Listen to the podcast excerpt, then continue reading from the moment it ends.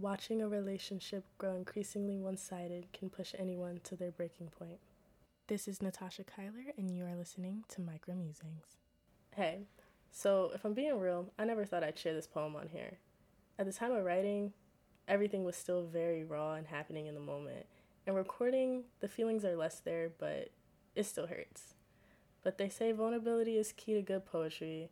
I want to say there's not much to say about this poem, but I could make a PowerPoint on the situation.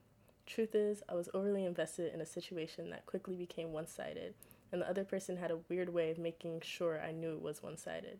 So when I was coming to the realization that it was time for me to stop being delusional, I wrote this.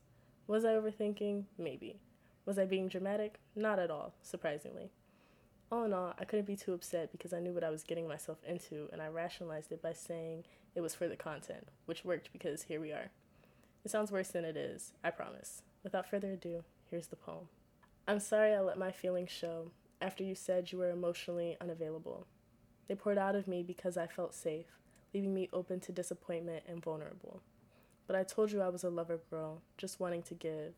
Truth is, I would like to receive for once, with dreams of hearing you say that you would want to see me only if you called me for once. Silly of me to think your good morning and good night text actually meant something when I know that you only like that I want you, enjoying my infatuation and attention as you breadcrumb me off a cliff, knowing how rare love like mine's is, because I go all out for those I care about. This is Natasha Kyler, and you are listening to Micro Musings. To read more of my poems, visit my website by clicking the link in the show notes.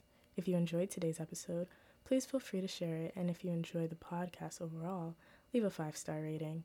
Please follow or subscribe wherever you listen to your podcast so you don't miss a single episode.